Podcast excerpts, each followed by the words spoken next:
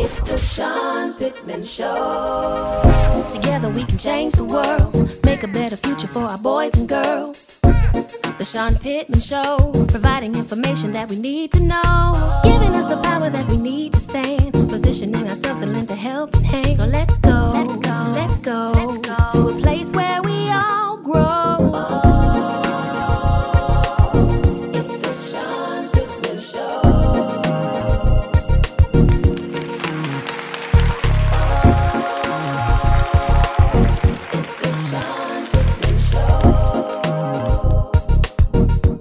morning, good morning. Welcome to the show, y'all. Happy Sunday morning.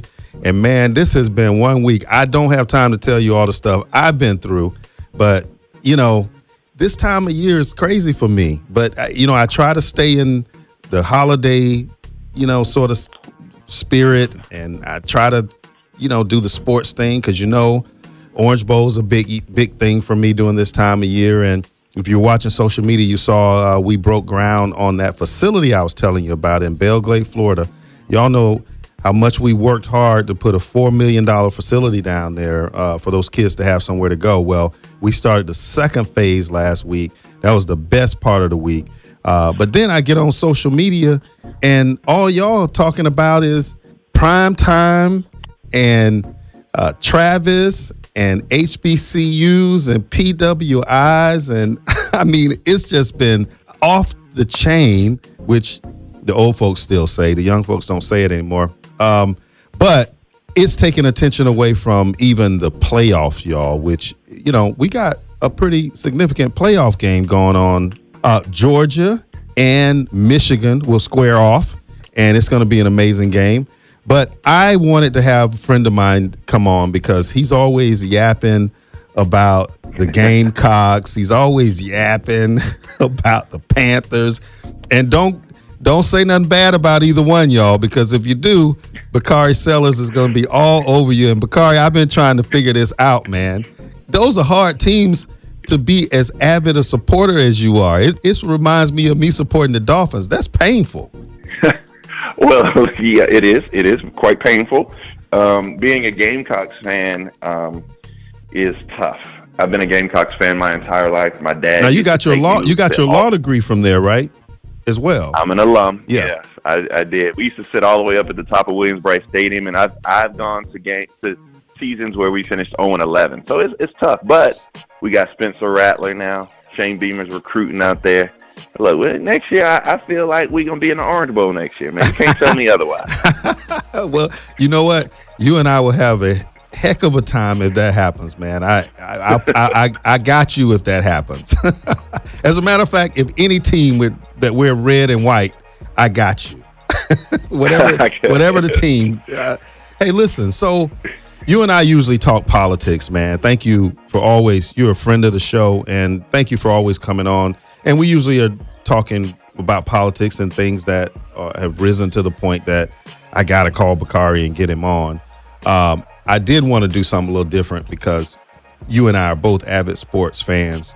Uh, it's bowl season, college football. First of all, uh, did the playoffs get it right, Bakari? I mean, we we see Alabama, Michigan, Cincinnati, and Georgia squaring off in the Orange Bowl and the Cotton Bowl. Are those the best four? Those are the best four teams. Um, I think what you're going to see though is some separation. Um, I, I, and I'm first. Let me just say they got it right, and I'm glad Cincinnati is in the playoffs. Uh, I am too. Cincinnati deserve am to be too. in the playoffs. They des- they are a better football team. In fact, they beat Notre Dame. Um, they're a better football team than some of these other clubs out there. I do think that we need to expand it to eight teams.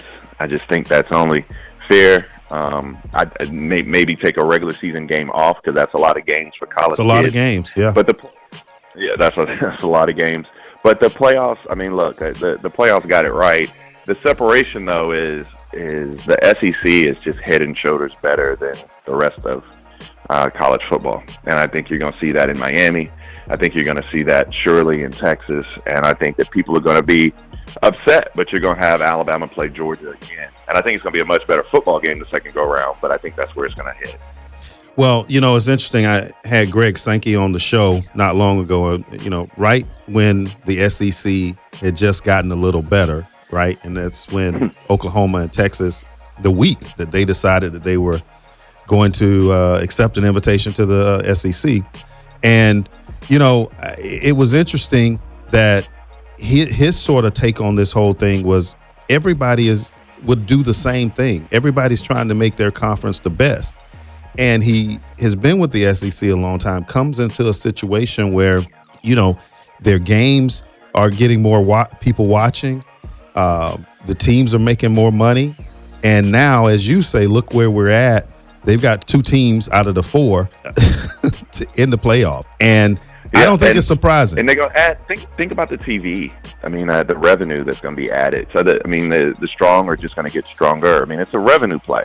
Texas it, and it Oklahoma uh, are are going to bring in that revenue. They're not going to add a whole lot to, to basketball, but they'll add a whole lot to, to baseball, football, and some of your other sports.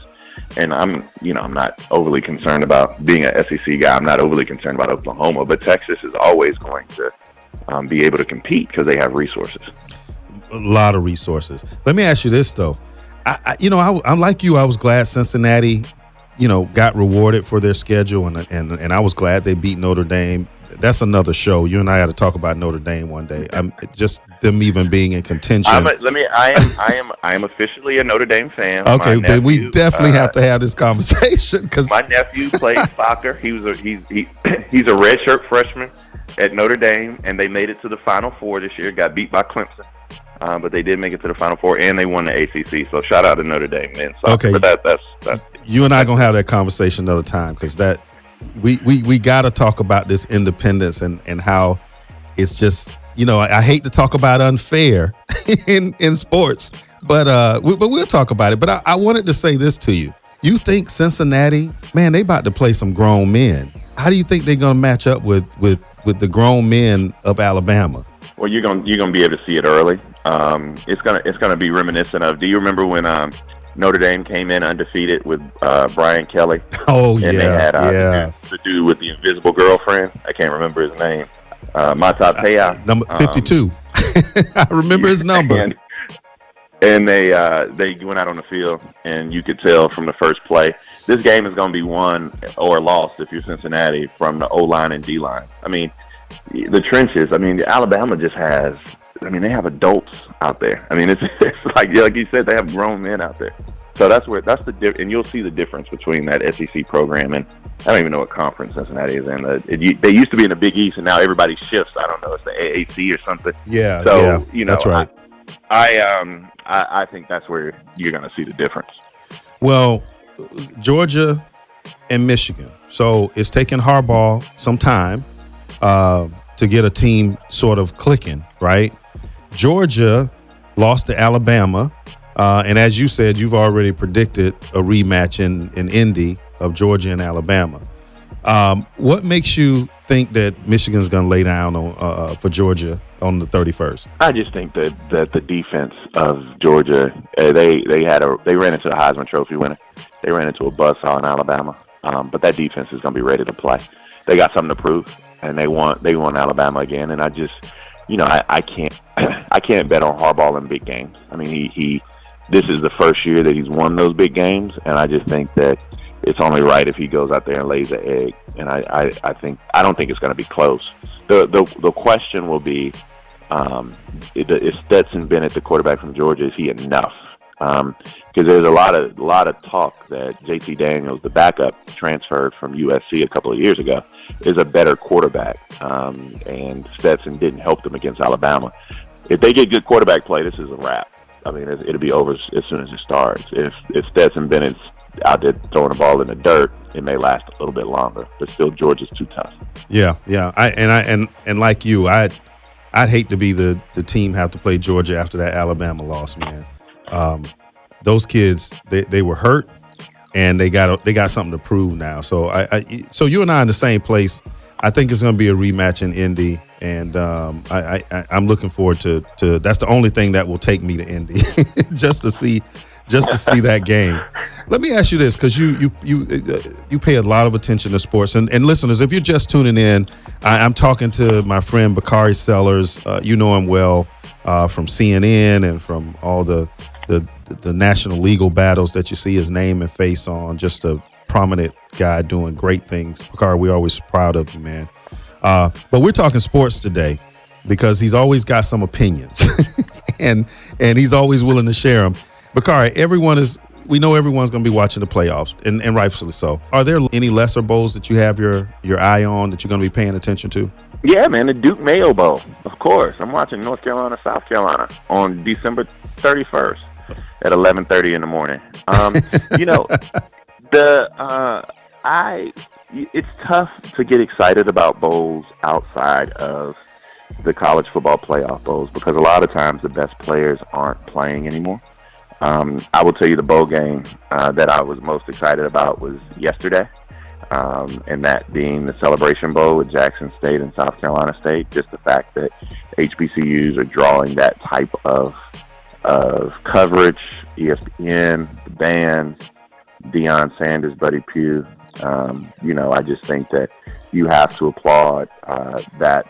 You know, you have to applaud where HBCUs are right now um, when it comes to athletics. We've always been stellar academically, but when it comes to athletics, I'm I'm, I'm very proud of that. Um, you know, I, am the person. You know, ESPN just added a, a 84th bowl game. I think is the number now. I think so. Um, I think so. so. every so that every team that has six wins can get involved in bowls. I, I'm a watch them. I love when the bowls start. I'm a watch them every day. Um, but I can't say that I'm excited about many more outside of the college football playoff and, of course, my HBCUs.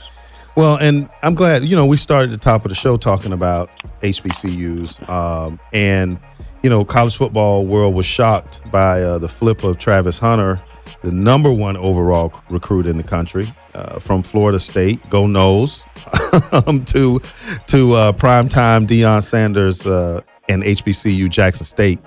Uh, do you, do you, and, and, and I know you've seen all the talk and it's been substantial you see this as an isolated situation, or are we seeing a major shift in the NCAA happening here? Well, I, I am reserving judgment a little bit. I, I ain't the biggest.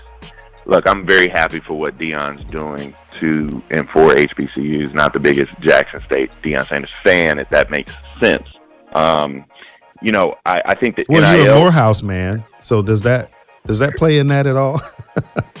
Yeah, that does. Okay, actually. okay. I mean, that, just wanted to, exactly I just wanted right. to make sure people knew that if they didn't already. Yeah, no, no, no. I, and you know, I grew up I grew up in Orangeburg, so I, I firmly believe the marching 101 is better than the sonic boom of the South. I mean, it's a lot of those biases. now listen, now now you make me have to defend the the marching 100. Now that's a that's a whole nother they show, right. but they they all right.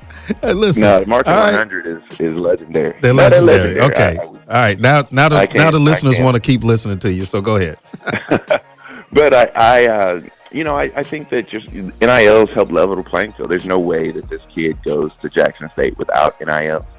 Um, I think that your legislature, I know we usually talk politics on the show, and we can for a moment. Your legislature hamstrung Florida State and is the reason that um, Florida State lost this kid because of the fact that schools uh, in Florida, as of now, cannot direct NILs to students, which makes it non competitive against other schools, and I mean, you get beat by Jackson State. Now, no one thought that the number one player in the country would go to an historically black college or university. Um, this kid is really good. I mean, he's a once in a generation talent, and why would you not want to play for the best cornerback to ever play football? Um, so, and and look, the Florida State's coach doesn't have much going for him. Um, their last five seasons, they I think they have one six win season over the last five, if I'm not mistaken. Um, eh, you know, a little better than that. You're close. No, I think it's You're one, close. You're close. yeah, I, I, you know, it's it's and you you gotta you, you get to go and be um, at an HBCU. Um, your stadium's packed every Sunday. They're getting the resources and they're playing big schools, big uh, FCS schools, and they're eleven and one. I mean, yeah, you go down there and you can still go to the league. If you're good enough, they'll find you. Yeah, I, am like you. I'm I'm withholding judgment on this thing, and I'm also recognizing it for the space that it's in, and and and the space that it's in brings me joy. I'm I'm I'm happy that uh, this kid got to make a decision. Um, and and had a choice because it wasn't just Florida State. I mean, that's where he wanted his. It was. It's been his dream but Georgia won him as and and and for him being the number one overall recruit, a lot of teams lost out on this guy, right? And I think this situation was, you know, it, it was so many special things in it. And you name some. I mean, the best cornerback to ever play, right? You have that opportunity. I mean, let's not leave on the table NIL. I mean, the guy signs a $1.5 million deal that Deion helps barter, right? I mean, you know, the Florida State coach coach can't do that. And so the special circumstances here, HBCUs, we're all giving them so much love and attention right now because they deserve it.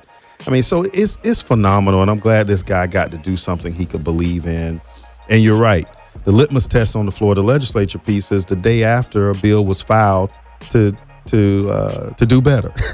a, a, bill was filed in the Florida legislature to to do exa- exactly that. yeah. You got to be more competitive. You got to be more competitive. Um, so, but so I, you you were holding judgment. So I can't wait, and I know when you get there, you're gonna speak it out loud. I can't wait to hear it because, again, I don't know what this all means, but it doesn't mean I can't be okay with it for the moment. And and I agree with you that Florida State's got some work to do, and and and they got to do it. Let me ask you this though: with the availability of the transfer portal, could we see student athletes sign with schools like Jackson State, FAMU, otherwise, earn their money, then leave for bigger schools after a year or two to prepare for the NFL? I mean, do you do you could this be potentially no make I mean, every I, student a free agent at all times? They're free agents now. I mean, Jimbo Fisher said it this week with um, Paul Finebaum, um, who is my neighbor and a really good friend, and he said, "Look, we've always had NILs. I mean, we just didn't talk about it, right?" And he said it with a big laugh. I mean, and the, right. trans, the transfer portal, it, it look, it, I, it's the free market. Is anybody complaining when Brian Kelly leaves at, at midnight or? Um, or uh, Lincoln Riley, you know, blows off Oklahoma to go to USC for 110 million dollars. I mean, the coaches do it all the time. I mean, I, I saw Gene Chizik, who had the audacity to open his mouth.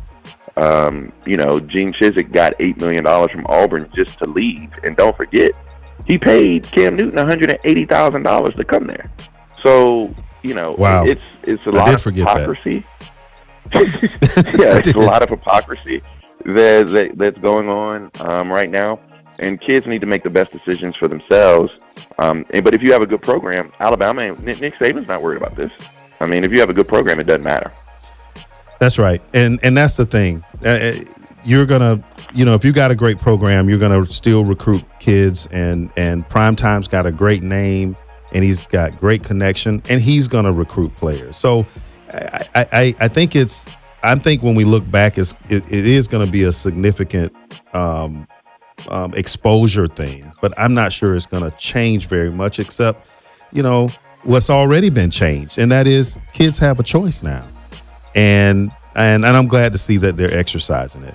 So, um, let's talk a little bit before you go about anything else that's going on in the world. I, I, I know you as I pay attention to your commentary on the, the White House and the president and all of that, uh, you were a big supporter, certainly of the vice president. Uh, how do how do you think they're doing? I think they're doing uh, great. I think that they're falling into a trap that a lot of Democrats fall into, or Democratic presidents, which means we don't communicate well. Um, they they have to do a better job of communicating their successes. Um, you know, the Recovery Act, the Transportation Bill are all transformative pieces of legislation. Where they're lacking and where they're not succeeding is look, um, you and I know that um, democracy, little d, is fragile. Um, and um, voting rights is the number one issue in the country right now. It, it's, you know, re- recently we lost Bob Dole. And I wasn't a huge Bob Dole fan. Like, I don't have a Bob Dole for president hat by any stretch.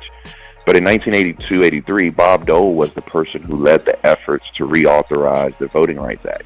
Bob Dole, right? Wow. Um, this used to be a bipartisan or nonpartisan issue.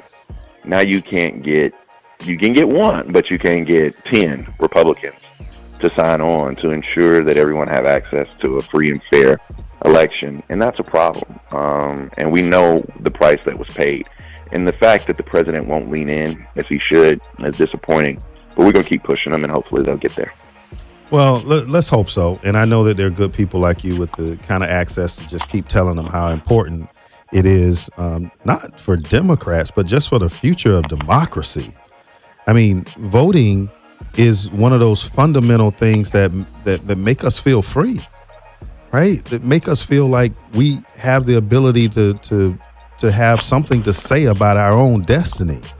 And when we look at years of trying to take that away legally, take that away, um, it just it just means we're not headed in the right direction. So I, I appreciate your voice, man, and, and you continuing to to lean in on that. Um, other side of the aisle, man, what what what's going to happen with Liz Cheney and her relationship with the Republicans? Liz Cheney probably will win re-election, and then uh, there'll have to be some mending. Um, Kinzinger is leaving. Um, a lot of it depends on who. I mean, look, Donald Trump is about to hold the Republican Party hostage.